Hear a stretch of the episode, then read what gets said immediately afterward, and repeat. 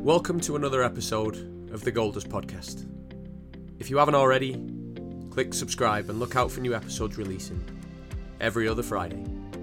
We hope everybody also enjoyed our last episode with Russell Earnshaw. Before we introduce today's guest, we do want to mention our partnership with clothing company Capo. The meaning behind the brand runs much deeper. The Northwest of England clothing brands strive to provide premium aesthetic fitting and quality clothing at affordable prices. Check out their products at www.capouk.com and on Instagram at capouk. Now, for today's guest, here is a snippet of what to expect. In coaching, I talk about I talk about now about uncomfortable moments or the uncomfortable zone where you really get to understand who you are as a person and as a player. And when it gets really uncomfortable, how long can you stay in that zone before you make it comfortable? So I started talking about what does that look like in a final, in a semi-final, in a penalty shootout. Yeah, and I really I use uncomfortability is something that where people can experiment with who they are as people. And I put myself in that situation a lot of the times. Whereas now I don't hide my disability. I'm quite open to talk about it, but you have to be mindful people will judge you no matter whatever you portray the minute you declare that you've got a disability. We're excited to welcome Stephen Daley, MBE, onto today's episode of the podcast. Stephen is the former captain for the England partially sighted national team and is now the para talent manager for the FA, along with being the England partially sighted head coach. Stephen has held numerous coaching roles across a variety of ranges and shares his gold dust with us today. Hi, Steve. Hi, Keith. Hi, David. It's good to have you on the Goldust podcast today. Yeah, thanks for the lovely invite and thanks for hosting me. I'm looking forward to it. It's our pleasure, mate. We always start, Steve, with one question, and that is to us, Goldust is sprinkling particles of knowledge to help people. What does Goldust mean to you? Well, I would say that gold is the prize that everybody seeks to achieve, especially in sport, Keith. Um, gold obviously obviously represents the highest that you can probably get to. Um, and the dust for me is is how far and wide you can spread uh, that value, that knowledge, that experience to people that people that will that want to touch the gold, but maybe probably not sure if they'll ever get there, but maybe want to have a little taste of it, and then gradually you can expand um, how far and wide that you can reach, really. So uh, that's probably what it means to me. Steve, can you tell us a little bit about your background and how you got into coaching? Uh, yeah, well, I'm an ex-player, so I represented England, uh, captain England for about 25 years. Play, played futsal for for the country. Originally from Belfast, as you can probably tell, David and Keith, and I'm sure that'll probably be another question at some point. But um, yeah, when I finished playing, I, I, was doing my coaching badges along my playing journey because I, I, wanted to learn more about the game. Um, I, I, wanted to be a student. I wanted to study as much as I could. I wanted to be around different groups of people and, and hear what their view was around the game of football and obviously what their coaching philosophy was. Um, and yeah, when I retired in 2019, uh, I got approached by the FA to uh, to become the the national head coach of the senior squad. So up to that, I was coaching at academies. I coached uh, grassroots football. Um, so yeah, really, just wherever I felt that I could add value was an opportunity for me to to probably see the game from the other side of the white line, which is you know completely different to what it's like when you're actually playing it. Go on then, I'm intrigued. You mentioned Belfast, played for and coached England. Yeah. So I was born in 1976 in Belfast, born to uh, mixed religion parents. So mother was Catholic, my father was Protestant, and obviously in the 70s and 80s it was forbidden really for mixed religion to get married. So um, yeah, we got petrol bombed out of Belfast in the in the early eighties. Uh, as a family, we moved to Antrim Town, which is about 15 miles outside of Belfast.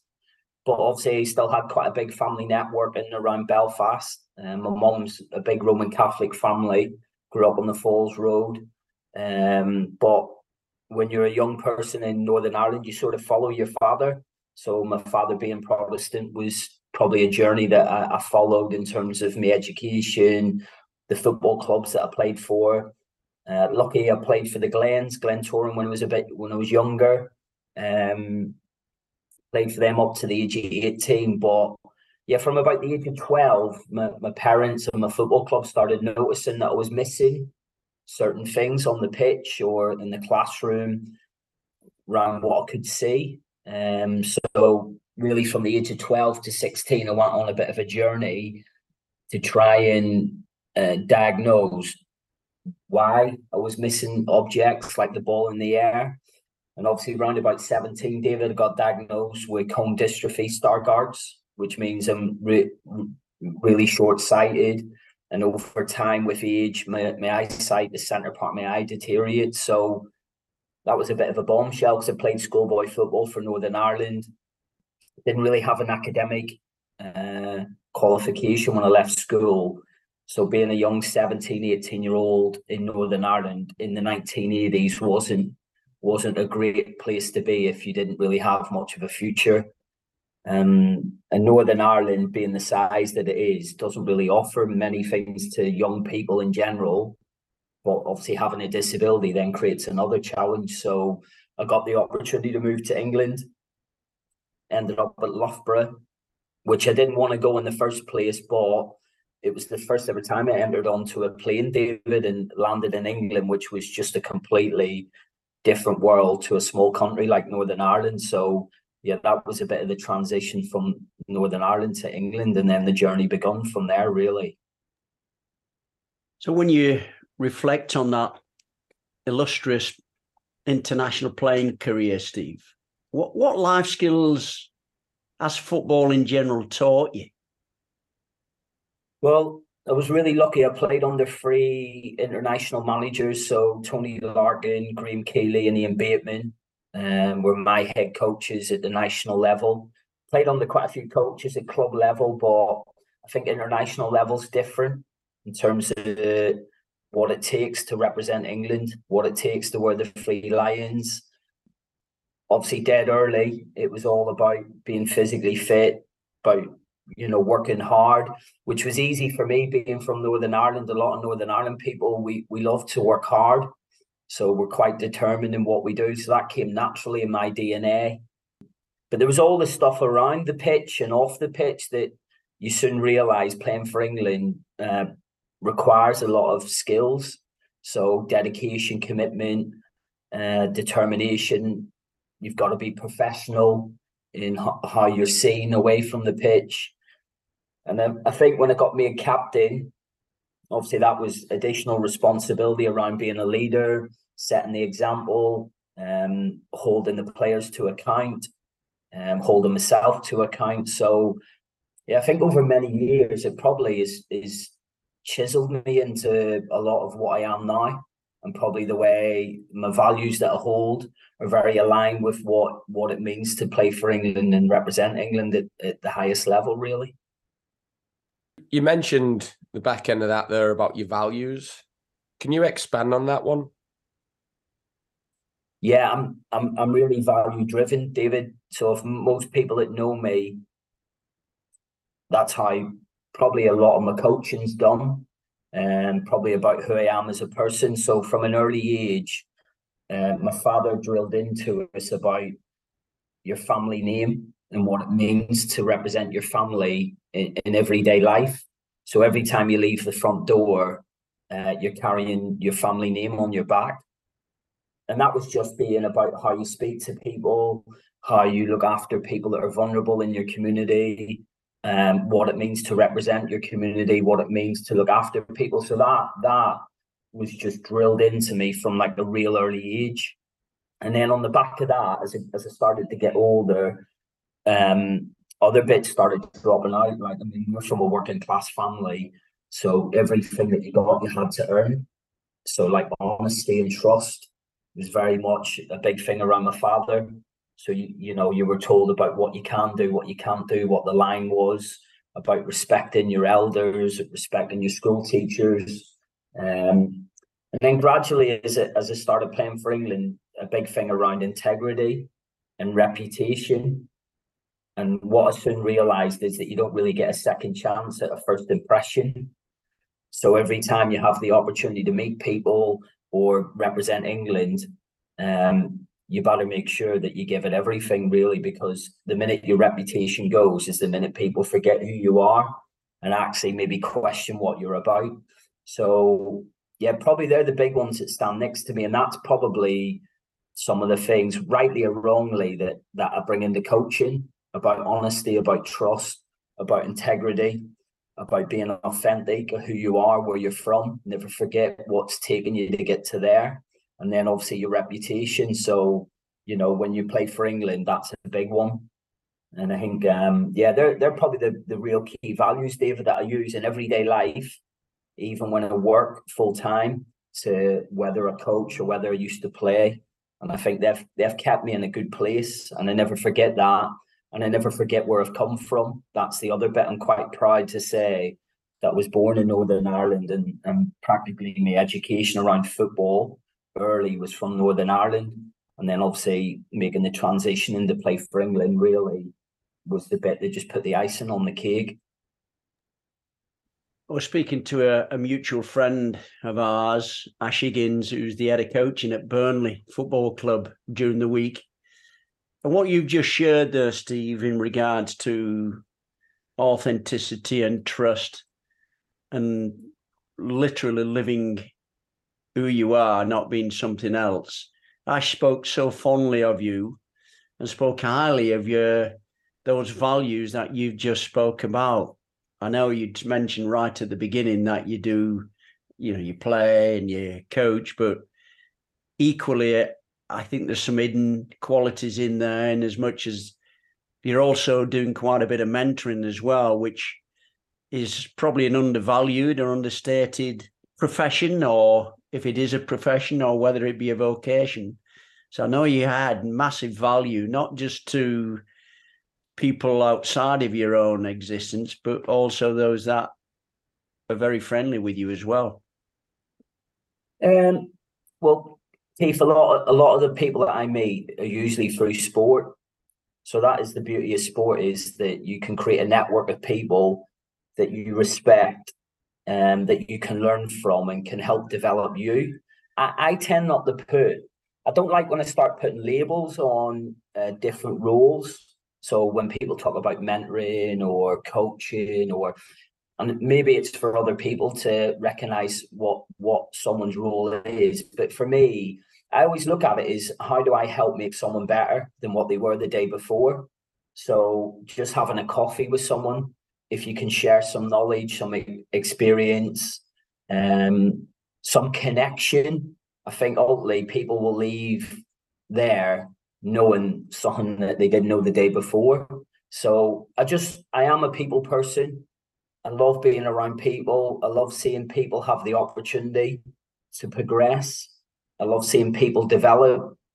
And I think there's no greater recognition for me if someone mentions your name and that you've played a small part in their development.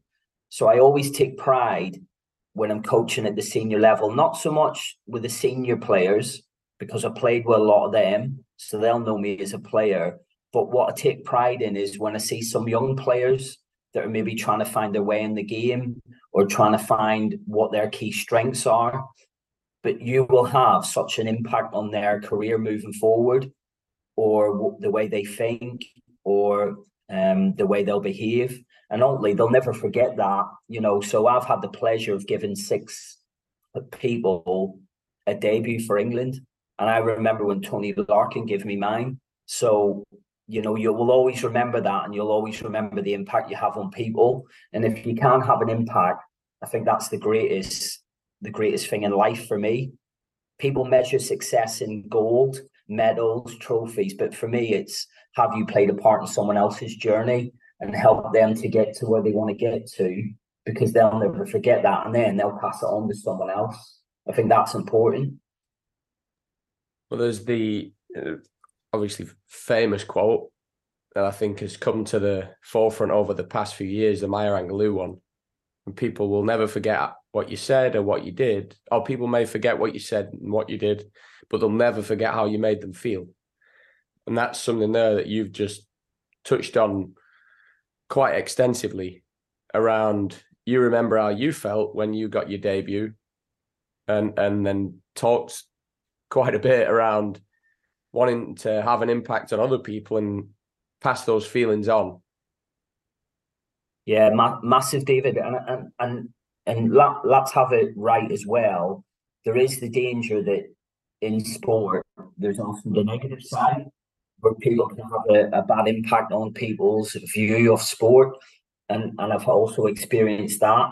So, and I'm sure other young people or young people with disability have experienced some real negativity around being included, being part of sport, trying to be part of a team. Um, and I think sport still has that, but I think it's less. I think now the majority of people that are in the round really are in it for for good reasons and for the right reasons. And I think it's about just finding those people that you can connect with. I think connections for me are massive.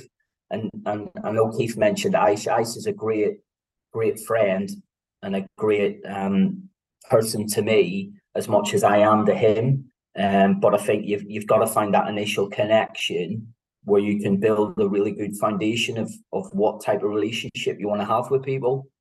But if it works, it's magical. And it goes back to your original question what's gold dust? For me, that's probably gold dust is what key relationships will you create in your journey around the networks that you've got? And I think when you find that, that's gold dust for me. Just going to go back into part of what you said in that last answer. You mentioned a little bit about you can have negative experiences as a player and having to to overcome them or having them help shape you. As a partially sighted footballer, what challenges did you face and how did you overcome them? Well, I mean, early on, being a young teenager is is a challenge, and I know for all young teenagers, it's hard to find where you belong in life, leaving school, entering the real world. Um, so suddenly having a disability was even harder. David, my kids joke with me now like I never got to read a book at school because I just couldn't be included in class. I went to a mainstream school. I felt that's where I could compete. Um, I loved the people that were around me at mainstream, but the flip side was the school was never set up to help someone in the 1980s with a disability at a mainstream environment. And even now, it still is challenging, even though technology has made that far easier. So, yeah, academically, that was a real challenge, but that was one that I needed to overcome if I was ever going to progress in life. So one, I knew I was never going to become a footballer. So now, what what could the world offer me? To do that, you need to have an education, whether that's a a BTEC, a HND, a degree. So yeah, I forced myself to go back to university. Again, one of the few people in the 1990s with a disability to go to university to get a degree. Um, but my, my wife, Sonia, now, then really helped convince me that that was achievable, which I didn't think it would be. Um, so that was a real challenge. Then being accepted into mainstream football clubs. So again, linked to my values, trust and honesty, was I would always declare it. But what I soon realized was the minute you declare it, people make a perception or have a bias of what you're capable of rather than seeing what your potential is. So I knew there was a couple of clubs when I signed for them in England. The minute I told them I had a, a visual impairment, it was funny that I wasn't getting selected in the team. So when I made a transition to Preston and I signed for a club in Preston, I never declared it. I actually hid it. So suddenly I start finding that you're hiding your impairment, you're hiding who you are as a person, but that's because you you you want people to see what you're capable of. So I ended up playing for a club in Preston called Arkwrights, and we ended up winning 14 trophies over 11 years. We were the most successful amateur league club, um, 11 aside football. It was only after the first season I informed people that I was partially sighted, which they didn't believe me to begin with, because then they could they knew I could play. And then after that, you sort of got a reputation within football. People knew about this kid that was partially sighted, that was playing 11 aside, that was playing mainstream futsal. But it took me about a year, two years to figure out you've got to be careful who you declare it to, because the minute you declare it, people will already judge you. And then probably the hardest one for me was when I started my coaching badges and I went on my UEFA B. Again, I declared it at the beginning and I did it uh, through the PFA. But I knew straight away, David, when it turned up on day one, and in fact, the week leading into the course, I was already getting emails and phone calls of people trying to conv- convince me not to do the course because they didn't think I would cope doing my UEFA B. Um, and I remember going on day one with all the ex players and really made to feel uncomfortable. Um, so much so that that night I said to my wife, I'm not going back. But she was the one that convinced me to say, if you don't go back now, you'll never open the door for the next group of people to come through. So I forced myself to do it. And it was when the UEFA B had changed. And lo and behold, a year later, I achieved my UEFA B. And then everybody else believed they could do it. I call it the Roger Bannister effect, the four minute mile no one knew they could break the four minute mile till someone did it. And obviously, in my case, it was no one could get the UEFA B who was partially sighted because no one else had done it. And that just stuck with me that actually sometimes you've got to be a pioneer and you you've got to take the brunt of what's in front of you, but it allows everybody else to come behind. Um, and that was a real that that was an uncomfortable situation. So much so, David, in coaching, I talked about I talk about now about uncomfortable moments or the uncomfortable zone where you really get to understand who you are as a person and as a player. And when it gets really uncomfortable, how long can you stay in that zone before you make it comfortable? So I started talking about what does that look like in a final, in a semi-final, in a penalty shootout. Yeah, and I really I use uncomfortability is something that where people can experiment with who they are as people. And I put myself in that situation a lot of the times. Whereas now I don't hide my disability and quite open to talk about it, but you have to be mindful people will judge you no matter whatever you portray the minute you declare that you've got a disability.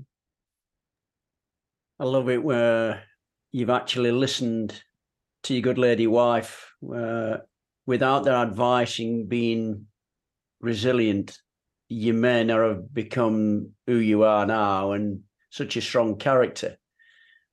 In all, in addition to that, living with, and I'm, I'm, I suspect Steve, life's been like it is across mainstream where it's chaos.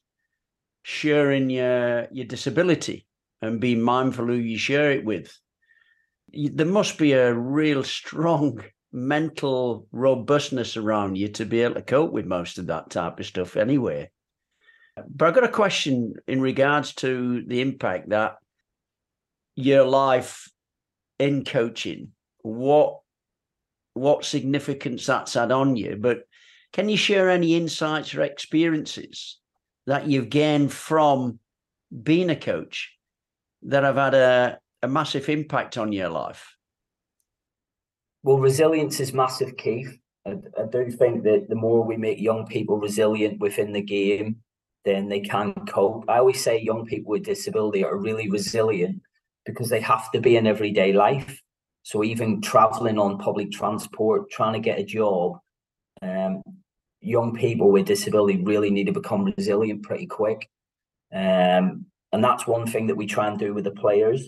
Um, probably the biggest bit for me is about relationships. So it's really about so whilst I'm talking there about perceptions and bias, I've got to be aware of my own and actually what I think other players are going to bring. To a group or a team of people. So to do that, you've really got to understand what it's like to be an effective communicator. So not just speaking to people, but being able to listen to them. I'm really keen on, I mentioned this earlier about connections and about understanding people's journeys, understanding people's stories. So behind every person, there's an interesting story. But sometimes when we look at them as just players, we never really get a good understanding of the challenges they've had in life, about who they are as people. Because ultimately, for me, being a footballer is just someone with skill that can play the game.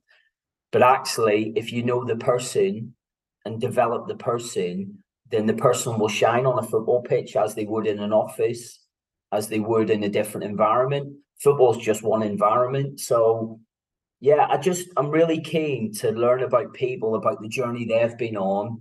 And I think the more I learn about that, Keith, then it influences me and it makes me realize what support they need that's ultimately going to develop them as people. And I think ultimately, if they do something really good in football, then that's great. But if they do something in life as a person, I think that's greater.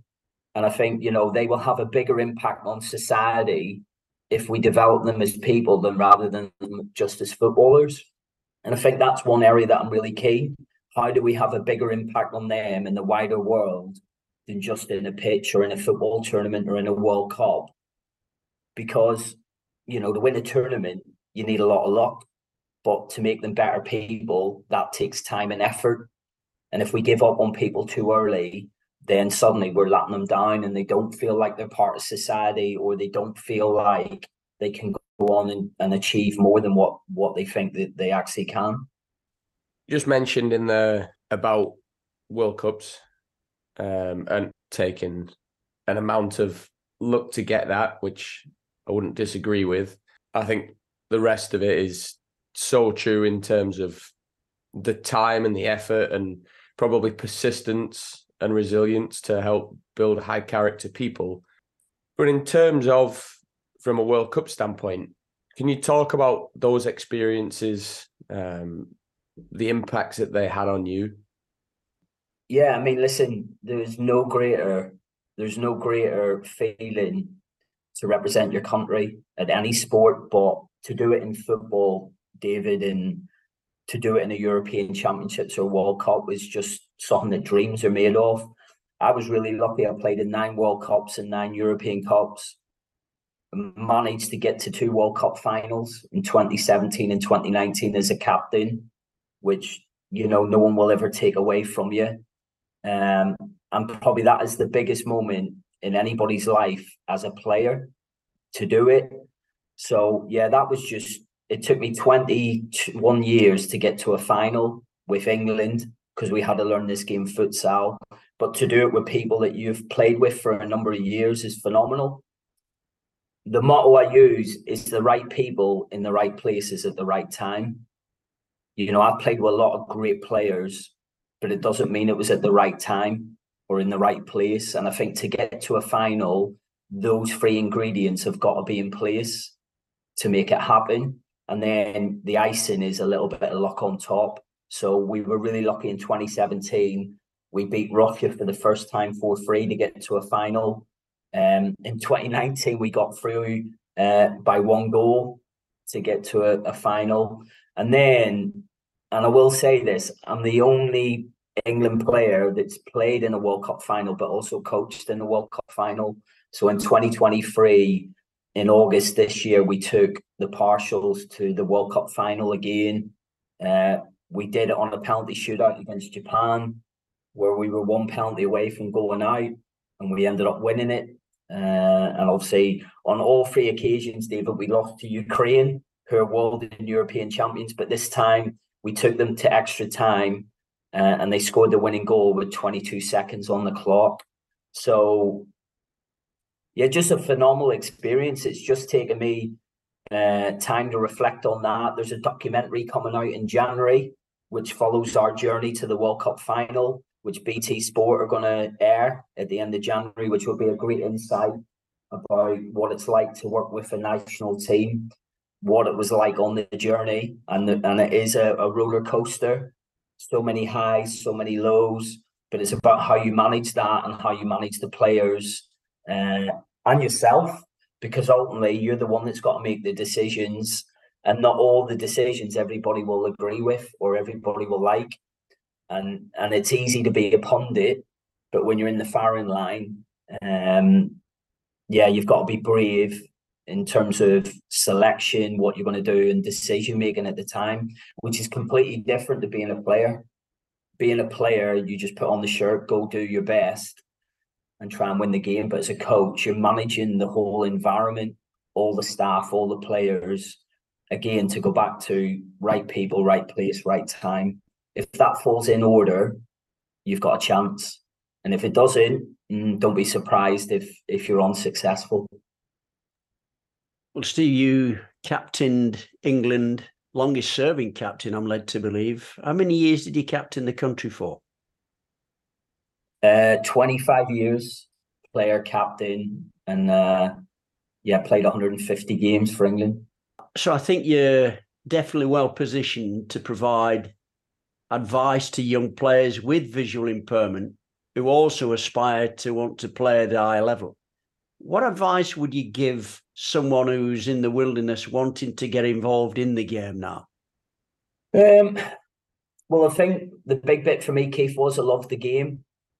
Even when it got hard or when I had negative experiences, I still love the game of football. I love watching the game. I love playing the game. Uh, I love being around people that enjoy the game. So that's the biggest bit for me is you've got to have a love and a passion for the sport that you play. Um, you do have to be resilient and you do have to be prepared to work hard. And I know that's easy, but it's funny, even when I train now, Keith, I always talk about if it was easy, everybody would do it, but it's not. And that's why only a few people ever do it or ever make it. And then I think the longevity bit comes from uh, never being afraid to keep learning. So I probably reinvented myself over those years, probably about five or six times.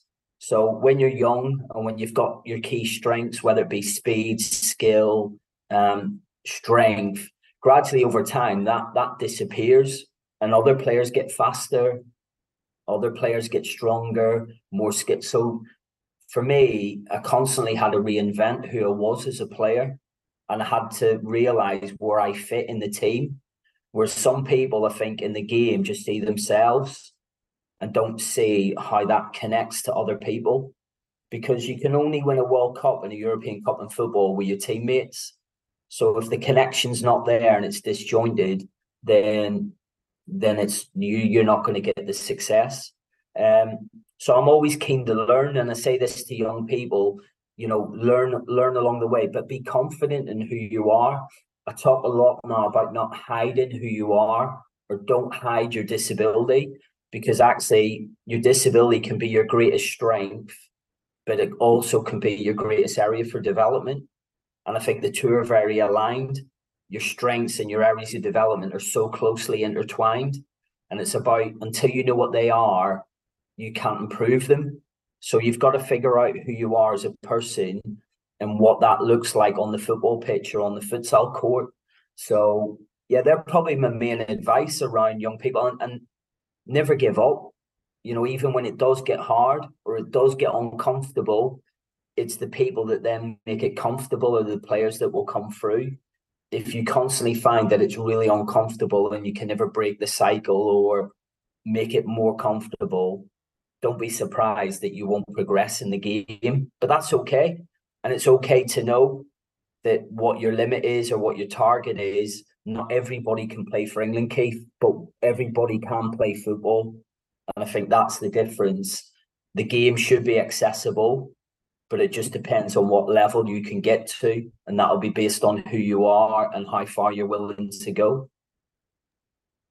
So you mentioned reinventing there you know, their adaptation to uh, adjust to the environment. At what point of your career did you realize that you needed to, if you like, in your words, reinvent? Because that in itself is a skill. You know, we get transfixed in the way that we feel everybody else should adjust to us. You've done the opposite. You're actually recognizing that something needs to change and change quickly, otherwise you lose your position. You're no longer representing England. At, at what points did you recognize that? Well, Keith, I'm my biggest critic. so um, after every tournament, when we didn't get success, I started looking at myself before judging other people and questioning am I good enough?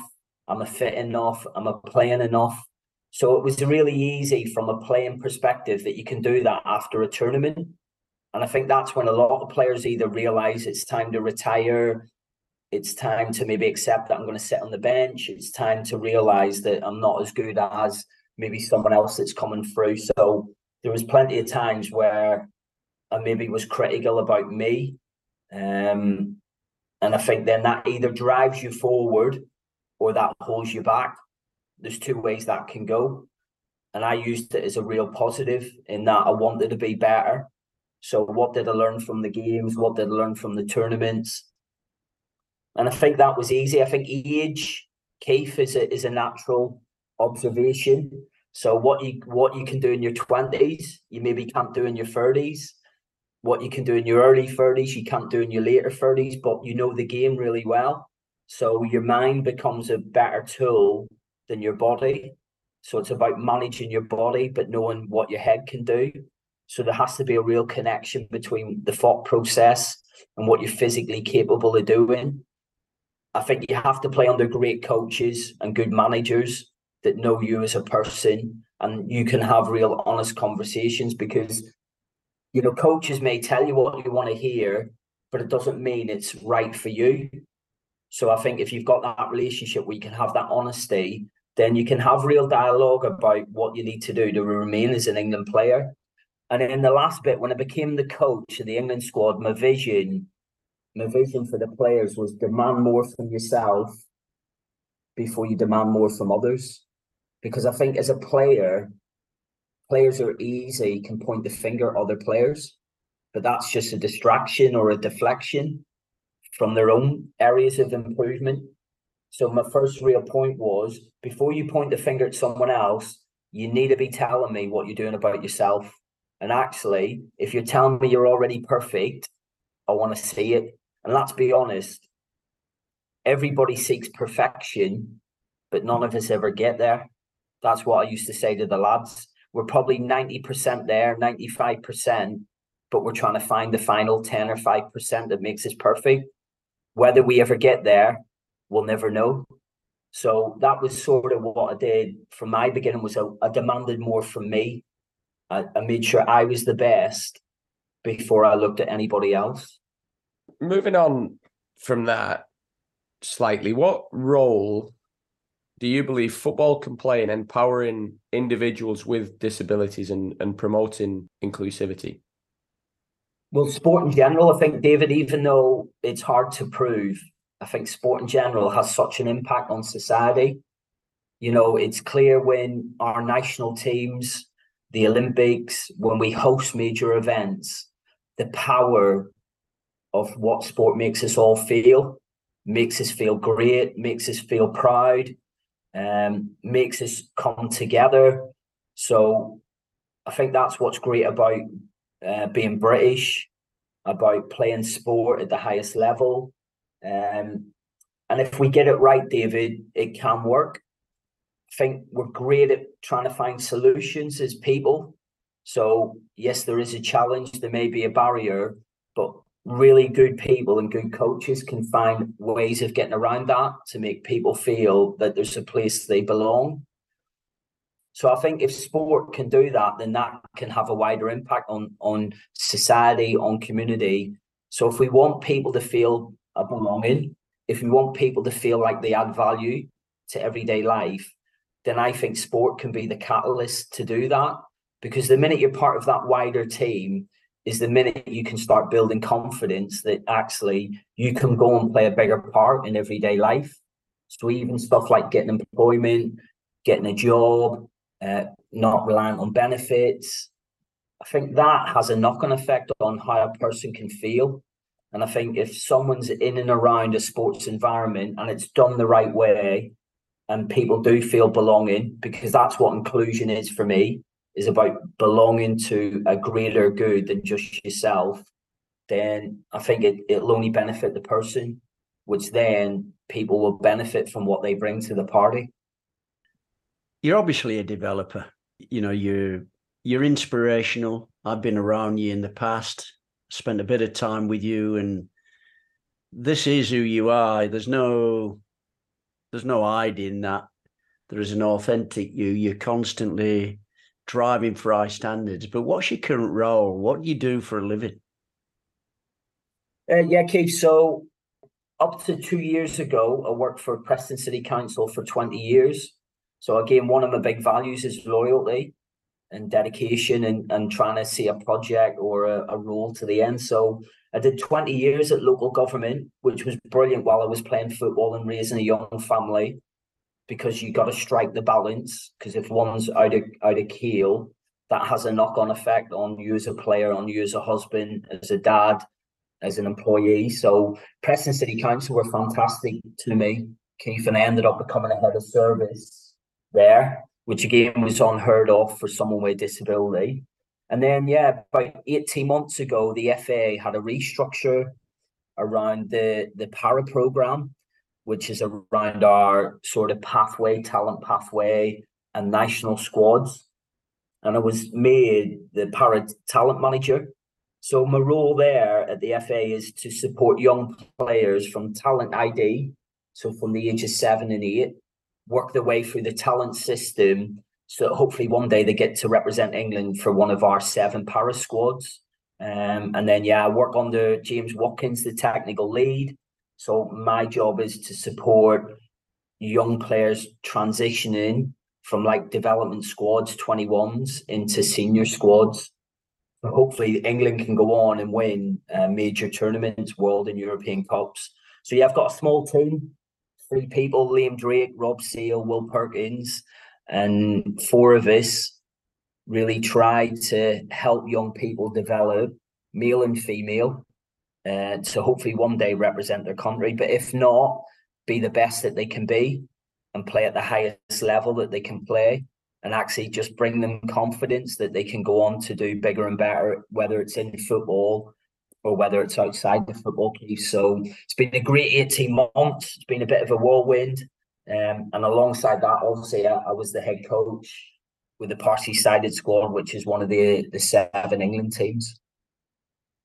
So, Steve, in terms of that, you've just talked about what your role is now. What are what are you doing to further support and promote blind and, and the partially sighted football? Yeah, David. So, because my role goes right across all impairments, um, we're doing a lot on with the FA, which I have to say the FA are brilliant in terms of promotion, marketing. You only have to look at the women's game, the men's game, and obviously the para game and the profile that we're giving uh, all our England players. Um, but yeah, we're just trying to connect with networks, David, doing stuff like this where we get on podcasts and we talk about opportunities for players with an impairment that maybe one day could represent their country and really just trying to raise the profile that actually it's it's okay not to hide your disability. It's okay to be who you are. And actually, we want you to be proud of who you are. And actually, if you do have it, there's an opportunity there that you might be able to get involved in football at a higher level. Uh, we run talent days, probably about uh, 10 of them nationally, David, all year during the football season. And then if you get selected at one of them talent days, you can work your way to play at regional, national, into development squads, and then hopefully one day on to play for England. So this year we had round about 18 players progress from our development squads to represent England at a major tournament this year, which is fantastic for me and the, the team to know that we're having an impact there on the 18 players now that made their senior debut at a major tournament. And hopefully that'll continue, David, if we get it right um, and develop them in the right way. obviously influencing players and staff and influencing with integrity. You know, that's the that's the software stuff. What do you use, Steve, if anything, or what role do you see technology playing? And what advancements have you seen since you first started playing that can actually help enhance both coaching and equally the players? Well, if it's a scary world, if you look at AI, um, artificial intelligence, and the internet, you know, really young people are very intelligent people now and actually can do a lot of research and probably know a lot of the answers already. So, you know, big thing for us in, in para football is communication. So how does technology help us communicate better with the players? Because we we we only have the players for a short period of time on camps. But actually it's what can we do off the camps that'll improve them as people and players. So if you think working with deaf players and the use of tablets and the use of BSL, because BSL for a lot of our deaf players is their uh, first language. Uh, for blind players, again, a lot of that they rely on speech. So technology is really advanced how young people can be more inclusive. And that's probably evident in what they're doing in mainstream education, Keith. So, you know, if you think going back, it's only in the last 20 to 25 years we used to have special schools, but there's very few special schools that still exist. And that is one of the challenges that whilst we want all our kids to be in a mainstream environment, the hardest bit now is finding them because it, it it's harder now to engage with schools to identify who those young people are. Um, but technology can can really help them in their career, in employment. You know, transport is a lot easier because you know how often it runs, when it runs, and you can track everything now. We track players based on polar flow, training regimes, um, analysis. You know, if you look at analysis now, I mean, it's coaching within itself, Keith, and being someone that's in an analysis can have such an influence on how we play, how we set the players up to play, but provide the evidence that it makes it that's the reason we're doing what we're doing. So technology is probably only going to go one way, Keith. And I think it's a person I think you've got to embrace it. You've got to see how it can benefit you, either as a coach, as a developer, um, or as someone that works in in a, a, in sport, because that is probably the one bit that sport does probably better than anybody else. It really looks at what are the next trends, what are the next advances, and how can that benefit us to close the margins to win gold or to win a trophy. Um, and I think sport do that brilliantly moving on from that or bolting on from it how do you stay up to date with the latest trends and, and developments in sport and how do you use the information to help improve your set your own performance i always remember um, a model david i don't know if you ever come across it it was called 70 20 10 so it was like 70% you're in around other people 20% you're probably doing a course and 10% you're probably learning somewhere else.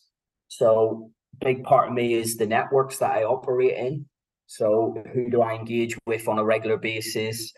There's so many advancements within the FA. You know, I do think the English FA world leading in what they're trying to do and how they're trying to support our men, women, and para, not just win a tournament, but be sustainable in going on and winning. Um, clearly, coach education and formal qualifications is an obvious one. Um, we're at even now in some of the courses I've done, I've gone back and done additional modules around that. And then probably just learning from players and being around people, being around young people, because you know, even my two kids, David, teach me stuff all the time on on my phone, on my tablets, on the computer. And I think if you don't stay ahead, suddenly before you know it, um, you do fall behind. So I think going back to my early days as a player and going back to my early days when I struggled at school, education is vital if you're going to stay ahead or if you're going to progress in life. And I think rather than when I was younger, I used to do courses to get a qualification. Where actually, I do now a course to learn, and that sounds weird, doesn't it? A lot of people think, well, surely that's why you go on a course is to learn. But I think when you're young, it was more about, oh, I just want to get the qualification so it goes on my CV. Was actually because I'm quite content in my career, I actually go on a course because I want to learn and I'm more interested that if it's something that I'm going to benefit from, I really buy into it. And I think when you get a bit older, and Keith, you'll know this, when you get a bit older, you you're quite astute and you're quite if you think it's going to help you, you'll buy into it. If you don't, you'll push it to one side. So I think I'm quite clear in probably what my skill set is, what my strengths are, and what my areas of development are. And I'm not really that bothered, David, about at my age trying to waste a lot of time on, well, can I do better at that when I know this is what I'm really good at? Someone listening to this podcast, Steve, may actually have an impairment uh, or a disability of some kind. What are the benefits of actually not hiding your impairment? Well, I think one, you've got to be true to yourself. And I think until, and it's funny when I speak to a lot of parents and being a parent myself, we want to protect our children and we want to wrap them up and we want to make sure the outside world doesn't have an impact on them negatively. But it's a bit of the opposite, Keith, where until the young person embraces their disability, it's going to be hard for other people to support them. So, you know, I really try and get young people to open up and talk about some of the challenges they face. And really, with every challenge, there's more than one solution on how we overcome it. Just going back to that uncomfortable zone. You've got to be uncomfortable to suddenly to become comfortable with it. So I think we have to embrace it. That was something that I fought with for many years. It was something that I hid from my wife, from uh, my friends, from my football colleagues. But I think the more you hide it, the more you're not true to who you really are and actually how people can help you. But then it's about how you do it in the right way. So how do you communicate it? How do you feel comfortable in the environment? And probably just for a wider society to know uh, how can they be more accepting or rather than just jumping to conclusion of yeah this is what they might need or uh, i'm going to avoid it i talk about the fear factor keith don't walk the other way. There's no stupid question. Let's have the conversation about disability and, and what impact it has on people. But a lot of people don't want to ask the question because they're scared of making a mistake or saying the wrong thing or offending someone. I would rather someone ask me, and we had this conversation, Keith, like me, you, and David today, because I think when you have good conversation, you break down a lot of myths a lot of perceptions, a lot of bias. And then people like myself, we can feel relaxed that actually it's okay to talk about it. It's okay to say this is what we need. It's okay to say if you did it that way, that would make us feel more included. So yeah, I'm really I'm really keen for young people to embrace who they are and and, and go back to that bit. Your disability can be your greatest strength. Don't see it as your greatest negative.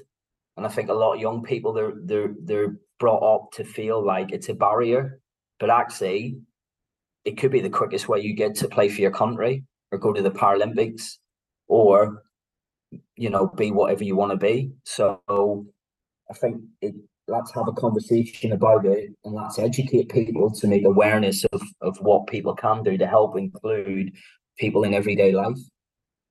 There's one thing that we haven't talked about on here. We've not, it's not been mentioned yet. You are an MBE. How did that come about? What what was that process like?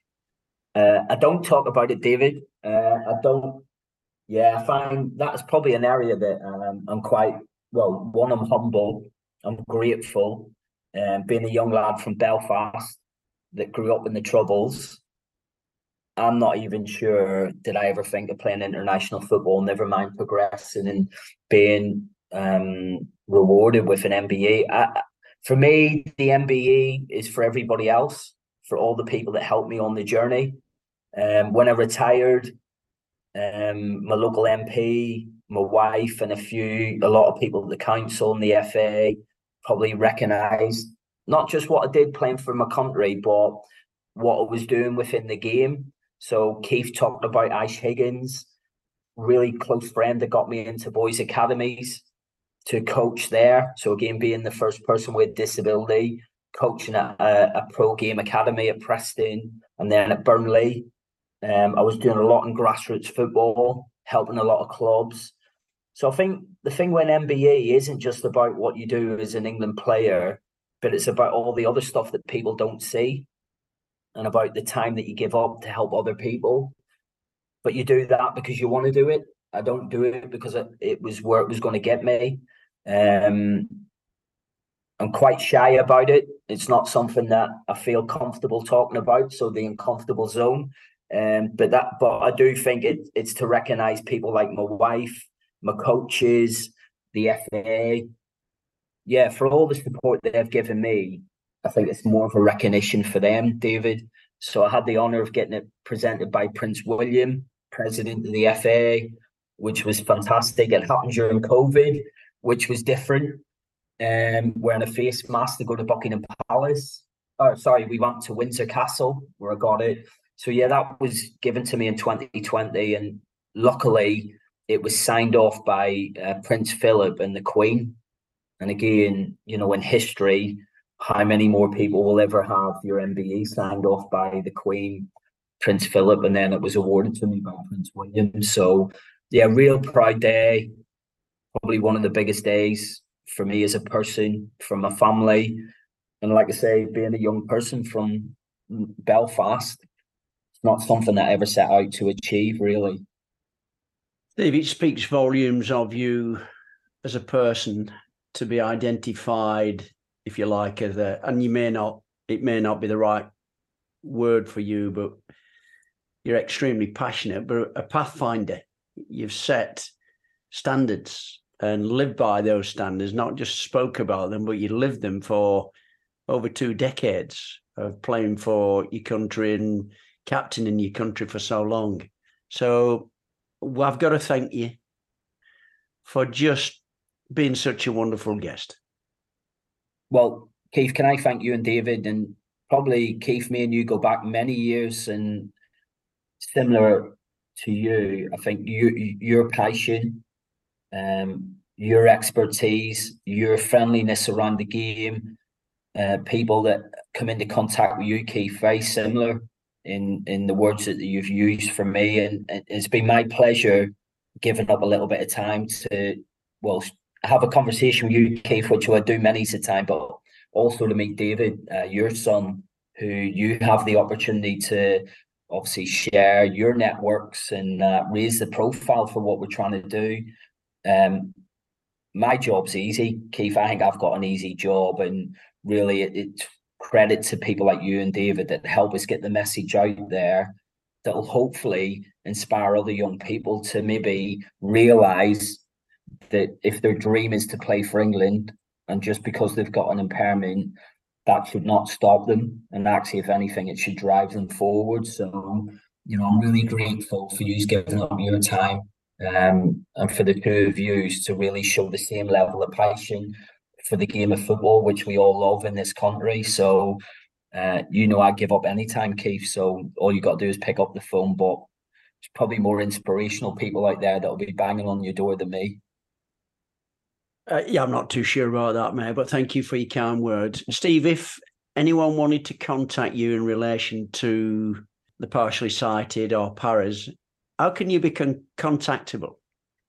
Yeah, Keith. So if anybody goes on the FA, which is the national FA, um, or through their local county FA, if they go on their website, there there'll be a whole section on para football, or there'll be a section around disability grassroots football. So a close colleague of mine, Phil Heap, who is really driving inclusion at the grassroots level.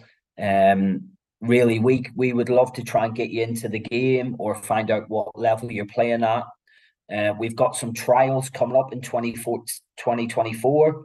So for deaf men, CP men, cerebral palsy, uh, at St George's Park, we'll be running open trials for young players 16 plus. And then from February onwards, we'll run a, a, number of England talent days right across the country. So again, reach out to your local county FA or have a look on the FA website. And on there, there'll be some details that will tell you how you can contact us, maybe your nearest event. Once we get you involved in the system, we'll look to give you some feedback, look to get an IDP um, and set you on your journey, whether that's in grassroots football or whether that's into the talent system, Keith. So that's the best way to do it.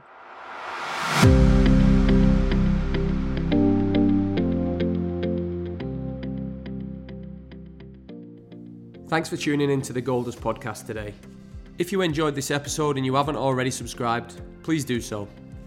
Your continued support is highly appreciated, and it means so much to us knowing that the content that's being produced is providing value in people's lives.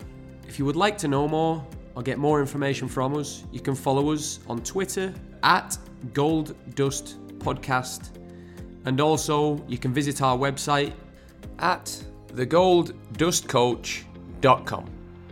Thank you, everybody.